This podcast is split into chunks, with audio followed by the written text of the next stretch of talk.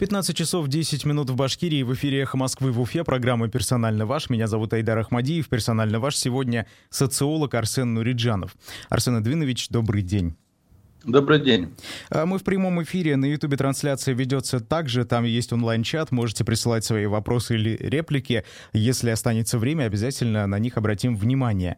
Также смс-сообщение, сообщения в Телеграме и WhatsApp по номеру телефона +7 927 304 10 51. Пожалуйста, присылайте. Арсен Двинович, хотелось бы с вами начать вот прям с самого, наверное, последнего и пока еще актуального события. Это Инга Юмашева, депутат Госдумы от Башкирии, которая прямо фактически перед Международным женским днем решила такую инициативу выдвинуть законодательную, но пока еще предполагаемую, потому что это просто как устное предложение прозвучало, о запрете абортов в частных клиниках. Ну и там еще ряд ограничений, наподобие установления ответственности за пропаганду абортов, за рекламу. Это запрет абортов для несовершеннолетних без разрешения их законных представителей. Вы как к этому, во-первых, относитесь? И, во-вторых, почему именно сейчас такая инициатива была выдвинута, на ваш взгляд? Ну, давайте начнем по порядку.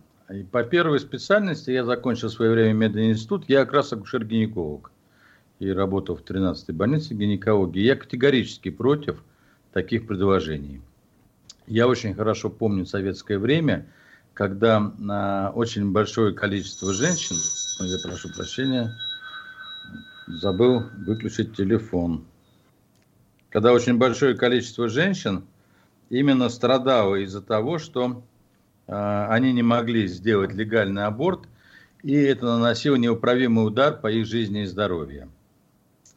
Считаю, что такие предложения неприемлемы. Каждая женщина, невзирая на тот возраст, в котором она решается на эту процедуру, должна иметь право самостоятельно принимать решения, ни с кем не согласовывая его, даже будучи в таком достаточно молодом возрасте, потому что иначе все это покалеченные судьбы и это будущие несчастливые семьи, где всевозможные криминальные аборты будут проводить к тому, что будет повышаться только бесплодие. Это первое. Второе. Ну, понятно почему. Приближаются выборы в Госдуму, и, видимо, Инга Юмашева опомнилась, что она аутсайдер по внесению каких-либо предложений, соответственно, в законотворчество страны. А поскольку наши депутаты не умеют ничего делать, кроме запретительных законов, то, естественно, в первую очередь рождается запретительный закон. Это самые простые и легкие законы, что-нибудь запретить. Вот нет того, чтобы что-нибудь разрешить или какой-нибудь сделать закон, который помог бы людям в жизни. Ну так для этого же ума надо, сава в башке, а его нет. Скажите, а как так в целом получается? Просто у этой инициативы Инги Юмашевой довольно много последователей, судя по тому, с кем я общаюсь, по их мнению. Но Советский Союз в то же время — это первое государство в мире, которое легализовало аборты. Да, когда-то тогда еще давно. Правда, потом запретила и снова легализовала, увидев, каким это последствием приводит. Почему до сих пор в российском обществе есть люди, которые в целом вообще там готовы запретить аборты, у которых вот такой очень консервативный взгляд на подобную проблему? С чем это связано? Ну, потому что эти люди сами не рожают, сами аборты не делают, детей не воспитывают, а это просто какие-то моралисты, схоластики. Мне очень понравился какой-то комментарий в соцсетях, где Юмашевой посоветовали самой показать пример. Родить 3 детей, воспитать их, и вот этим своим примером и подтверждать свои законопроекты. Вот это было бы правильно. А так, сидя на диване, почесывая то ли лысину, то ли попу, из пальца высасывать не знаю чего, так это, извините меня. Вы сначала пойдите и родите 1 ребенка.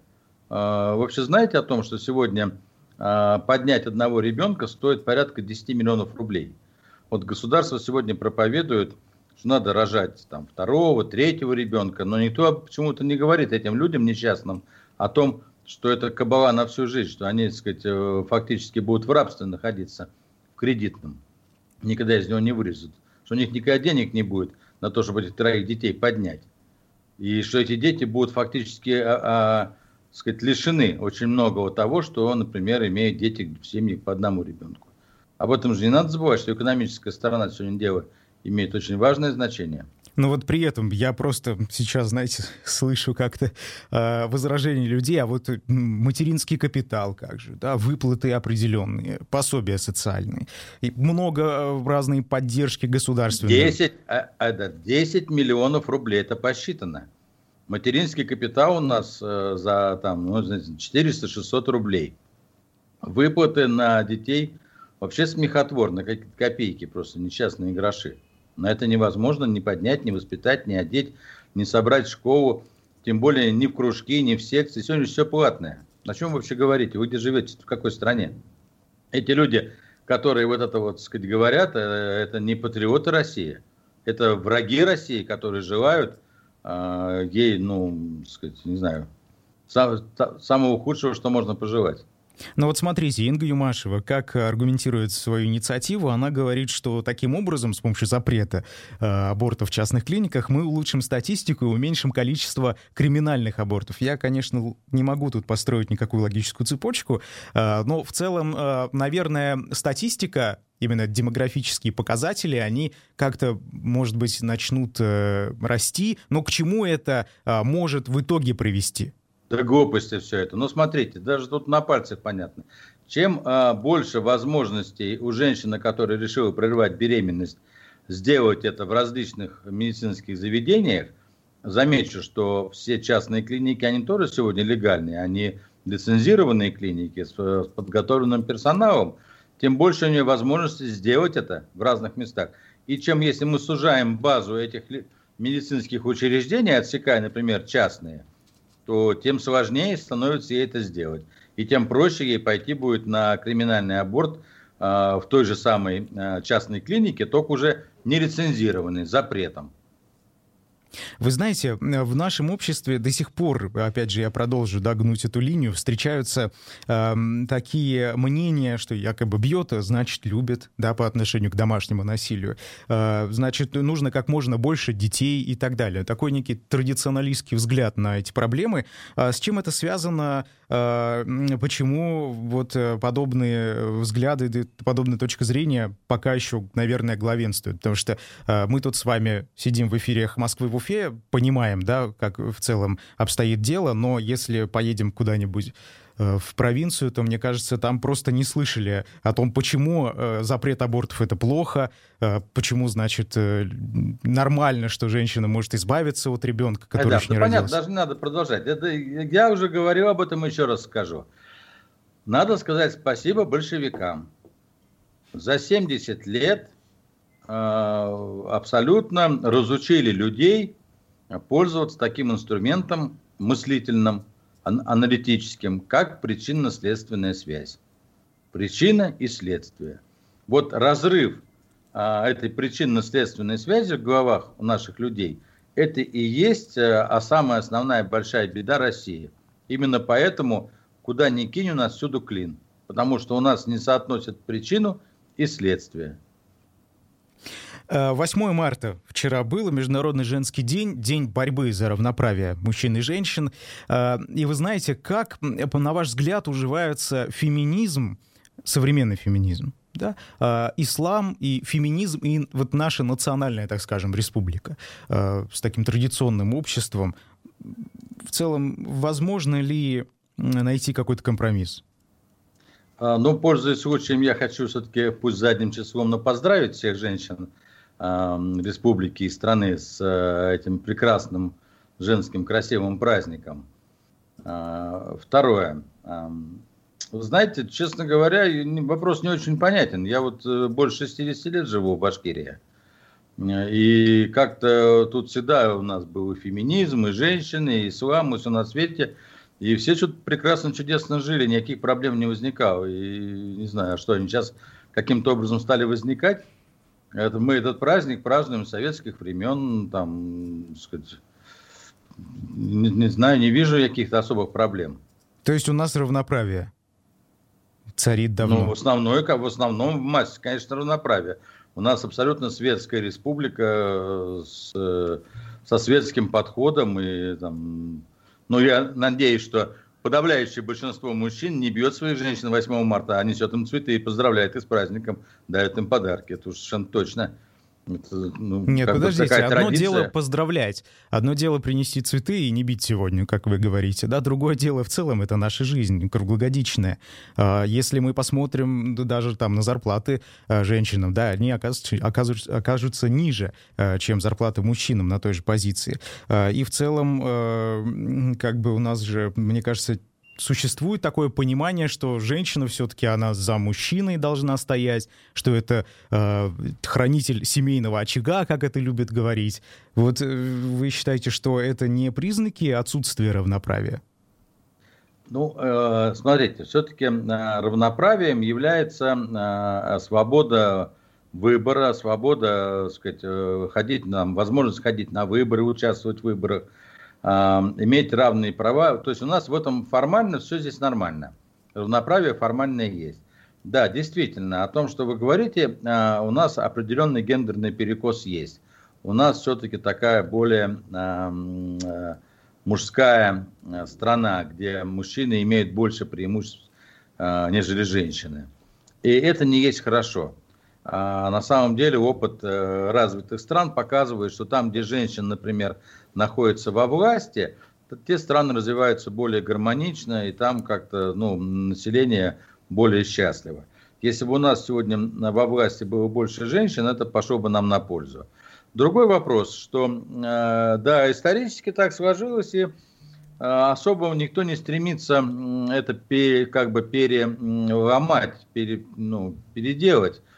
Такие подвижки есть. Вот мы видим, феминистки пытаются каким-то образом продвигать свои идеи. Я так понимаю, что к ним прислушиваются. По крайней мере, я не вижу в соцсетях по этому поводу какое-то неприятие. Наоборот, я вижу понимание, и мы идем в правильном направлении. Но смотрите, все же, хоть это и не региональный, а федеральный уровень, но это касается нас, мы в этой стране живем. Есть такой человек, Леонид Слуцкий его зовут, это председатель Комитета Госдумы по международным делам. Его довольно давно уже обвинили сразу несколько человек, да, насколько я понимаю, в домогательствах, в этом самом харассменте. Но до сих пор человек продолжает работать, ничего ему за это не было. Люди там в стороне похихикивают, говорят, не надо так одеваться, ведь вы сами там этот харассмент призываете, так скажем. Вот это же тоже наверняка глобальная проблема. Именно вот это отношение, понимаете, к женщине как к объекту некому. Да, я знаю историю со Слуцким. Понимаете, какая ситуация? Ведь давайте исходить из формы закона. Фактически чье-то слово против его слова. Доказательств никаких нет. Что надо делать? Правоохранительные органы здесь правильно поступают. Они бы, может быть, и возбудили бы какое-нибудь дело по этому факту, но ведь никаких нет доказательств, не сохранилось. То есть те, потенциальные жертвы, возможные, которые, например, предъявляют Слуцкому какие-то свои претензии, почему они сразу их не предъявили? Это же логично. Это же так, понимаете? Я вообще, честно говоря, очень к этому харассменту отношусь отрицательно. Я считаю, эти западные поветрия, они, в общем-то, для нашей почвы неприемлемы. У нас определенные свои выстроены какие-то взаимоотношения между полами, и исторически это сложилось. И сегодня это пытаться привести сюда, но у нас, например, по-прежнему мужчина является сильным полом, да, он там пропускает женщину в дверях, он там делает комплименты и так далее. Но сейчас там в той же Америке это считается уже чуть не приставанием, понимаете, уголовным. Но это какая-то глупость уже. Мы так можем дойти до того, что вообще прекратим размножаться и на радость кому. Хорошо, тут можно возразить, сказать, что демократия тоже не была создана на территории России, и зачем мы будем эту какую-то демократию сюда, как-то здесь применять, да, давайте сложившиеся исторические взаимоотношения. А мы ее применяем, переламливая через свои собственные представления. У нас и нет той демократии, которая есть там, в том смысле, в котором она есть там, это понятно, и мы согласны с этим всем. Имеем, что имеем. Да? Хорошо, последний вопрос на эту тему. Глава Башкирии женщина. Как вы к этому относитесь? Да, прекрасно. То есть прекрасно. Вы бы пошли и проголосовали спокойно совершенно, никак да, не обращая внимания на... Россия, женщина, я не вижу в этом ничего плохого. Наоборот, я считаю, что здесь, вот я уже сказал, что возможно та гармонизация, которой не хватает сейчас.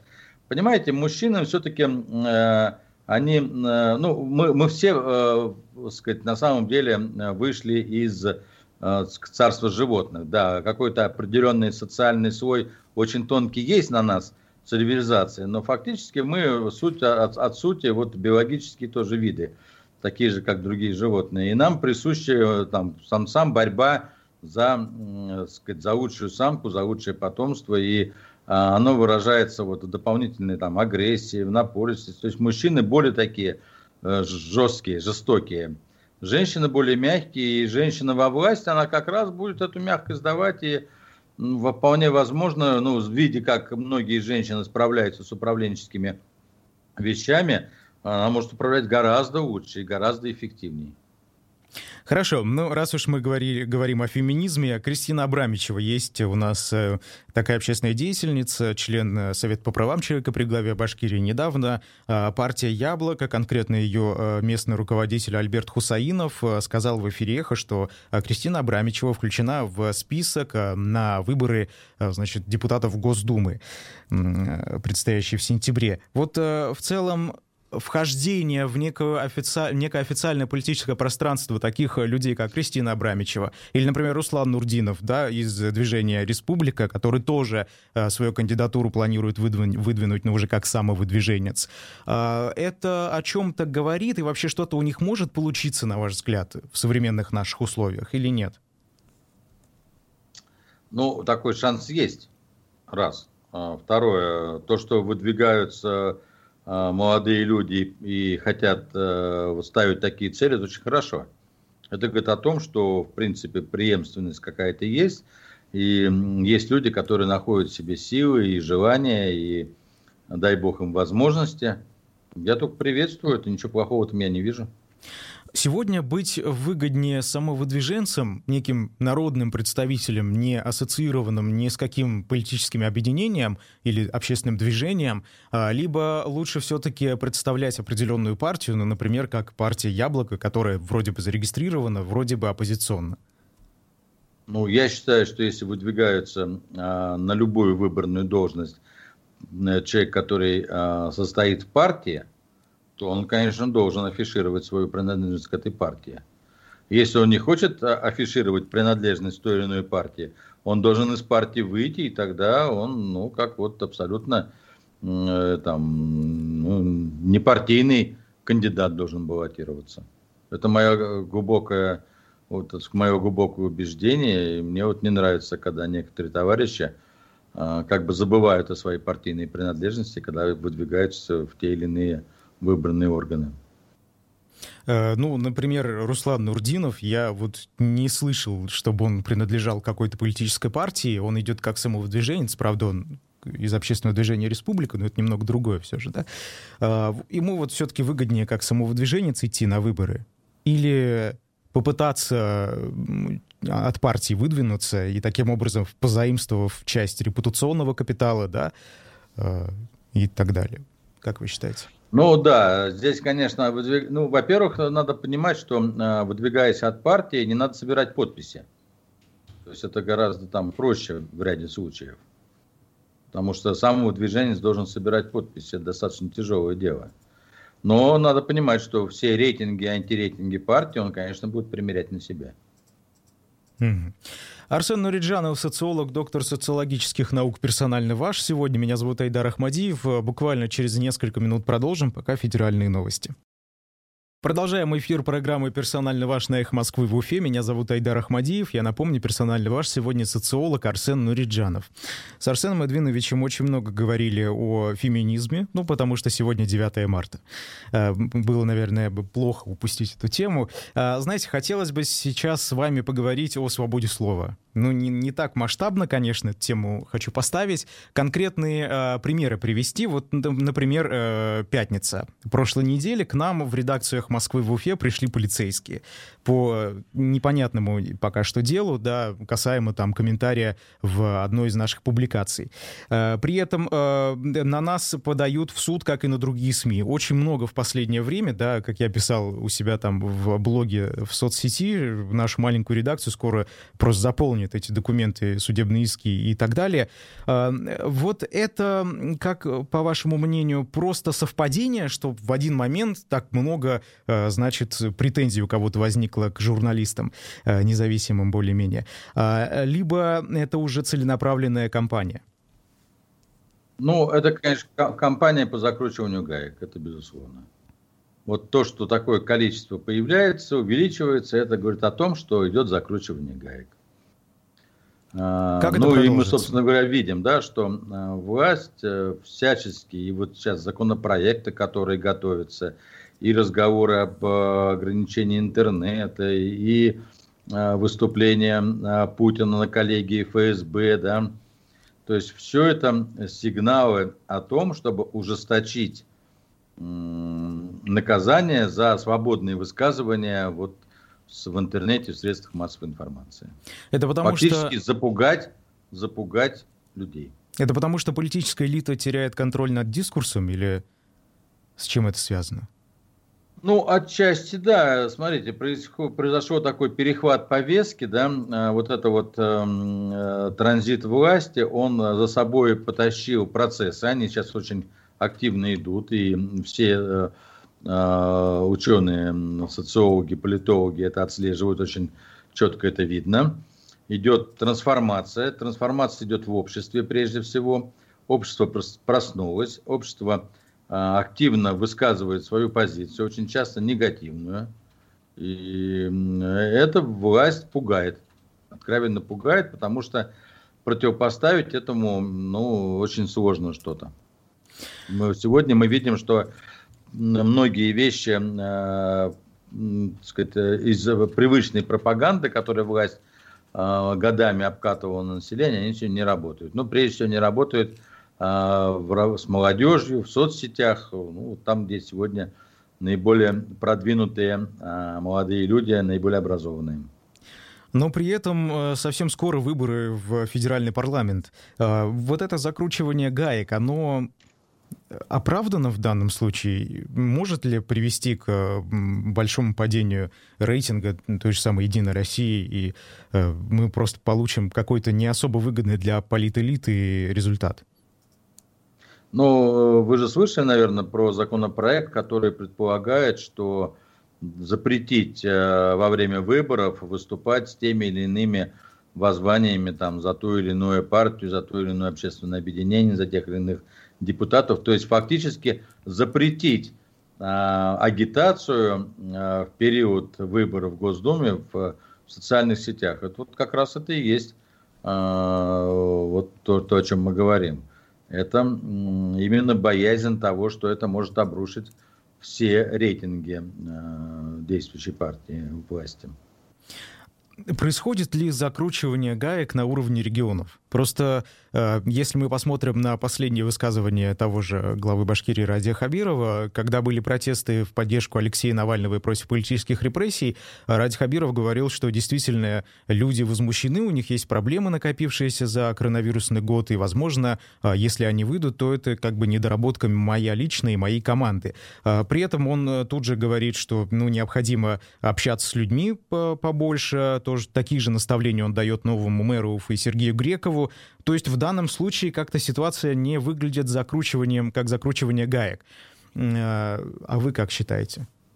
Я считаю, что Хабиров вполне достойно выглядит как руководитель региона в данном случае. И действительно расставляет правильные акценты. Другое дело, что надо понимать, что очень мало зависит от него лично, как от главы субъекта, потому что повестка спускается, конечно, сверху. Повестка спускается с Москвы. И многие процессы, которые происходят, тоже запущены в Москве. Но он правильно ставит вопрос, что надо разговаривать с населением, надо снимать болевые точки. Ну, мы, собственно говоря, и видели, что на февральских протестах люди выходили, да, за Навального, безусловно, но и очень многие выходили не за Навального. Там возмущение Баш-РТСом, падением уровня жизни, там, издевательством власти на всех уровнях над простыми людьми, немыслимая коррупция, с которой никто не борется, вранье, ложь и вранье отовсюду, со всех источников государственных, информационных, которые обрушиваются на население. Все это очень выбешивает народ. И народ выходил именно показать свое недовольство в том числе. Вот. Другое дело, что как это можно интерпретировать. Знаете, с одной стороны, Хабиров это говорит, но с другой стороны, в республике нарастают, все равно цензура нарастает. Нарастают судебные преследования журналистов, средств массовой информации, иски. И я так понимаю, что суды достаточно послушно берут под козырек и пытаются встать на сторону власти. И, конечно, в определенном смысле свобода слова сегодня в республике, ну вот она скукоживается под угрозой и идет явное ухудшение свободы слова в республике. Вы говорили... Это, вот мое видение, я так вижу это. Вы говорили про публикации госсми, и вы знаете, вот хотелось бы как раз обратить внимание на один из таких кейсов. Это Урал Рахимов, сын экс-президента Башкирии Муртазы Рахимова. Дело в том, что разного рода медиа начали публиковать информацию об его аресте в Австрии, но потом, как это пока что, да, как бы мы знаем, что этого ареста не было. Что это такое? Это борьба политических элит республики, давление на семью Рахимовых, или это просто что-то совершенно отдельное, обособленное, никак не связанное с этим? Ну, честно говоря, мне показалось, что это такой вброс информационный, ну, естественно, фейковой информации, чтобы оттянуть на себя внимание и переключить с каких-то других вещей, которые реально происходят в республике. Вот мне показалось так. Ну, если это... То есть, скорее всего, это политтехнологический такой ход, причем достаточно удачно прошедший. Хорошо, но тогда при чем здесь депутат Госдумы Виталий Милонов, всем, я думаю, известный, да, такой эпатажный человек. Дело в том, что он обратил внимание на персону Урала Рахимова еще несколько месяцев назад. Мы тоже публиковали об этом материал, где брали его комментарии. Там Виталий Милонов, в частности, в его, знаете, риторике объявляет, что Урал Рахимов там чуть ли не женился на каком-то мужчине, ну и так далее. С чего вдруг Виталий Милонов, Госдума, федеральные, как бы, люди из федеральной политики, так скажем. Почему? Ну, если я правильно помню, был в свое время запрос от правоохранительных органов России в Австрию по выдаче Урала Рахимова. То есть, существует дело по факту незаконной приватизации. И с этим, я так понимаю, особо никто и не спорит, что это и есть. Поэтому, конечно, если в рамках этого дела бы Урал Рахимов был доставлен сюда, то я думаю, что многие бы тайны нам, так сказать, стали бы явными. К тому же есть у нас скандально известный сенатор Изместьев. Да, периодически мы слышим... в разных информационных источниках слухи о том, что он там называет или назвал, или собирается назвать реальных, как это сказать, заказчиков тех преступлений, которых он обвиняется, и в том числе звучит тоже имя Урала Рахимова, поэтому я тут ничего такого особо не вижу удивительного. Ну и Милонов, может быть, в связи с этим вспомнил его. Это бы, конечно, честно говоря, было бы неплохо привести сюда Урала Рахимова, чтобы он нам все это рассказал, там или научной ставке с Изместьевым подтвердил или опроверг бы это дело. Но, по крайней мере, мы только что видели с вами решение арбитражного суда по СОДе, да, которое признало незаконную приватизацию. Там пока нет уголовных дел, но вполне возможно, что они тоже не за горами. То есть, смотрите, Фактически Российская Федерация сейчас так или иначе определенные приватизационные сделки перепроверяет. А что в этом плохого? Я вообще считаю, что надо вводить дополнительный налог на всех, кто приватизировал в 90-х годах предприятия, потому что они фактически за бесценок приобрели, ограбили народ. И должны, конечно, возместить народу России то, что мы недополучили. Хорошо. Перестановки в республиканском правительстве, те самые задержания и дальнейшие помещения под стражу, я имею в виду Бориса Беляева, министра ЖКХ и вице-премьера, между прочим, Рамзиля Кучарбаева, министра архитектуры и строительства. Что происходит в правительстве? Действительно ли вы верите тому, о чем нам говорят следственные органы, а говорят они о махинациях, превышении, должностных полномочий при строительстве какого-то там объекта в Кумертау? Общественных сооружений. Да. Почему этому не верить, если... Люди работали, расследовали, конкретно предъявляют место, конкретно предъявляют деньги. Очистные сооружения, я так понимаю, до сих пор не работают. А что тут? Нормальный практик. Наоборот, очень хорошо, надо сказать спасибо правоохранительным органам, что конкретно хоть в чем-то где-то они работают. То есть это здорово. Не конфликт в политической элите? Нет, я думаю, что это обычные хозяйственные дела. И то, что, просто это случайно, что к этому времени Беляев стал вице-премьером, это все относится к периоду более раннему. То есть это не какая-то там месть МВД, сиюминутная, и сегодняшняя месть Хабирову за что-то. Другое дело, что с кадрами у Хабирова, конечно, проблема. И мало что делается в этом направлении. Я уже говорил, что свои это здорово, конечно, но руководя такой большой республикой, невозможно опираться только на своих. Надо искать новые кадры, подбирать, надо работать с ними, надо делать их своими. А в этой части, честно говоря, особой работы я такой не вижу.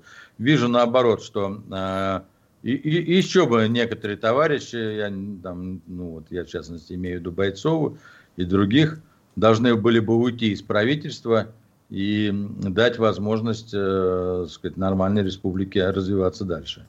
Потому что они явно являются тормозом сегодня республики. Другое дело, что кто придет на их смену, потому что пока эти люди сидели на своих местах, вы же понимаете, их подчиненные, те, кто с ними работал, насколько можно их повышать, насколько они соответствуют своей квалификации. То есть какие-то кадровые конкурсы открытые, они все-таки достаточно слабо проходят. Тут явно есть над чем работать. Mm-hmm. Хорошо. Недавнее заявление Общественной палаты Башкирии, она подала жалобу в нашу башкортостанскую прокуратуру на публикацию СМИ разных в Татарии, касаемо там якобы процесса башкиризации татар. Что это такое? Просто мы знаем, что на государственных телеканалах, конкретно это ТНВ, кажется, он называется в Татарстане, многократно это депутат и директор этого медиахолдинга выступал с подобными заявлениями. И здесь получается некое, простым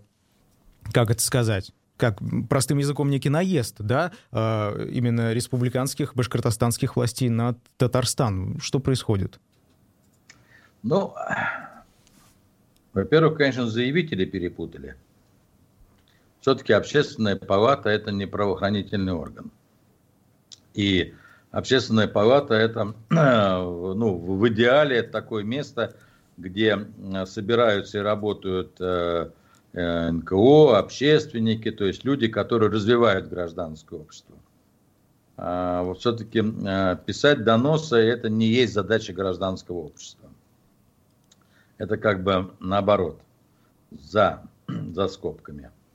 Возможно, у Общественной палаты есть другие рычаги взаимодействия. Можно было бы открытые слушания устроить, оппонировать в средствах массовой информации, устроить эту дискуссию, собраться с этими товарищами, вместе подискутировать на круглых столах, поискать точки соприкосновения. То есть проработать теми механизмами, которые как раз и предусмотрены в НКО, которые развивают гражданское общество. Я считаю, что это неправильно. Писать заявление – это дело правоохранительных органов, может быть, это государственных. Другое дело, что если мы, конечно, понимаем, что у нас общественная палата огосударственна и фактически является придатком власти стопроцентным и не представляет, конечно, никаких интересов НКО, а представляет только интересы власти, тогда все становится на свои места, тогда все понятно. Ну, тогда так и назовите это. Хорошо, я думаю, последняя тема, которую мы сегодня с вами обсудим, это объединение БашГУ и УГАТУ. Вы, как представитель академического сообщества, ваше мнение хотелось бы услышать. Я изначально был против. Я сразу сказал, что я считаю, что это неправильное решение. И только убедился, подтвердился в нем, когда прошло какое-то энное количество времени.